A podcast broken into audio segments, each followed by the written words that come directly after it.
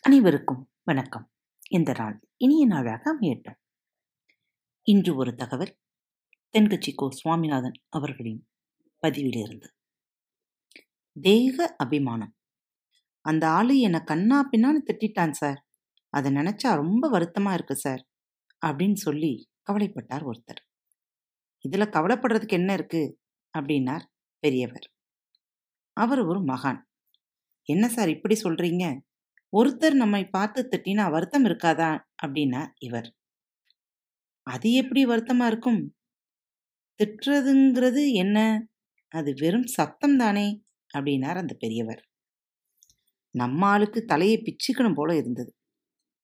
இருக்காதா பின்னே நமக்கு அப்படித்தானே தோணுது? அந்த பெரியவர் சொல்றது ரொம்ப பெரிய விஷயம். அதை நாம புரிந்து கொள்ள முயற்சி பண்ணலான்னா நடைமுறை வாழ்க்கைக்கு அது ஒத்து வர்ற மாதிரி தெரிய மாட்டேங்குது. இருந்தாலும் அந்த பெரியவர் அதுக்கு என்னதான் விளக்கம் கொடுக்கிறாருன்னு பார்ப்போமா ஒரு ரயில் போய்கிட்டே இருக்கு. அதிலே ஒரு சாது போய்கிட்டு இருக்கார் அந்த ரயிலே ஹரித்வாரம் போய் கொண்டிருக்கிறார் அவர். ரயில்ல ஏகப்பட்ட கூட்டம். நம்ம ஊர் ரயில்ல கேட்கவா வேணும்?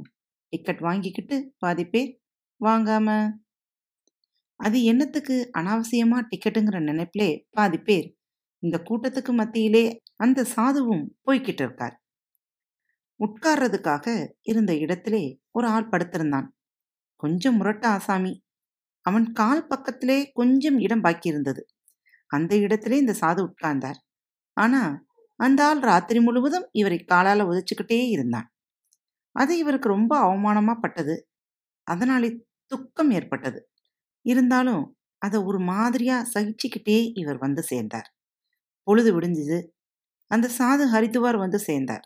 அங்கே ஒரு பெரிய ஞானியை அவர் சந்திச்சார். ராத்திரியில் ரயில்ல அந்த ஆள் உதைச்சதையும் அதனாலே தனக்கு ஏற்பட்ட துக்கத்தையும் இந்த சாது அந்த ஞானிக்கிட்டே சொன்னார். சொல்லிட்டு ஏன் சுவாமி எனக்கும் துக்கம் ஏற்பட்டதே. அது தவறான்னு கேட்டார். தவறுதான் அப்படின்னார் அந்த ஞானி. உனக்கு இன்னும் தேக அபிமானம் போகலைங்கிறத தான் இது காட்டுது. அஷ்டவைக்கிரர் என்ன சொல்றார் தெரியுமா? உண்மையான ஞானி யாராவது தன்னை வந்தனை செய்தால் அதற்காக சந்தோஷப்பட மாட்டார். யாராவது நிந்தனை செய்தால் அதற்காக வருத்தப்படவும் மாட்டார் அப்படின்னு சொல்றார். நிந்தனைங்கிறது ஒரு ஒளிதான். தேக அபிமானம் இருக்கிற வரைக்கும் இந்த ஒளி நம்மை வேதனைப்படுத்தும். நான் தேகம் இல்லை ஆத்மாங்கிற நினைவு இருந்தா இந்த ஒளி நம்மை பாதிக்காது. மனு என்ன சொல்றார் தெரியுமா? ஒரு சாதகன் பாராட்டுதலை விஷம்னு நினைத்து பயப்பட வேண்டும். அவமானத்தை அமிர்தம்னு நினைச்சு சந்தோஷப்படணுங்கிறார். அவமானப்பட்டா கவலைப்படாம எப்படி இருக்க முடியும்? அப்படின்னு நமக்கு தோணுது இல்லையா? அதனால தான் நம்மள யாரையும் இதுக்கு உதாரணம் காட்டவே முடியவில்லை.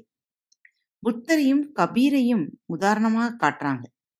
அவங்களுக்கெல்லாம் அவமானம் ஏற்பட்டப்போ கவலைப்படலையாம்.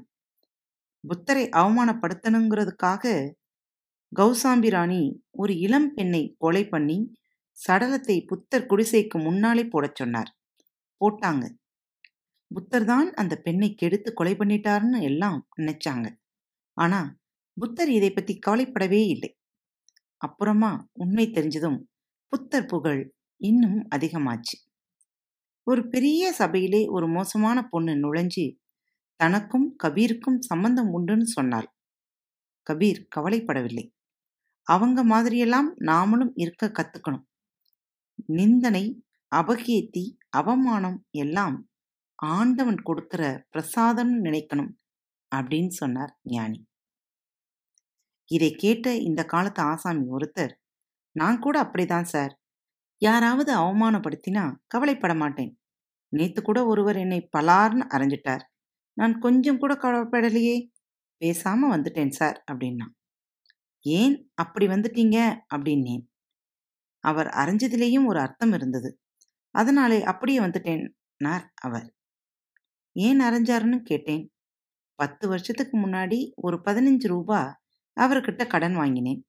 அதை கேட்டு பார்த்துட்டு கடைசியாக தான் அரைஞ்சார் சார் அப்படின்னார். ஆண்டவனுடைய பிரசாதம் இவருக்கு அடிக்கடி கிடைக்கும் போலிருக்கு மீண்டும் ஒரு தலைப்பில் சந்திக்கலாம். வணக்கம் நேயர்களே. திருக்குறள் வழிகளி பக்கத்தை சப்ஸ்கிரைப் செய்யாதவர்கள் சப்ஸ்கிரைப் செய்து கொள்ளுங்கள். ஃபேவரட் பட்டனை அழுத்த மறக்காதீர்கள். உங்களது கருத்துக்களை மெசேஜ் பாக்ஸில் ரெக்கார்ட் செய்து அல்லது இமெயில் முகவரியிலோ தெரிவியுங்கள். மீண்டும் சந்திப்போம்.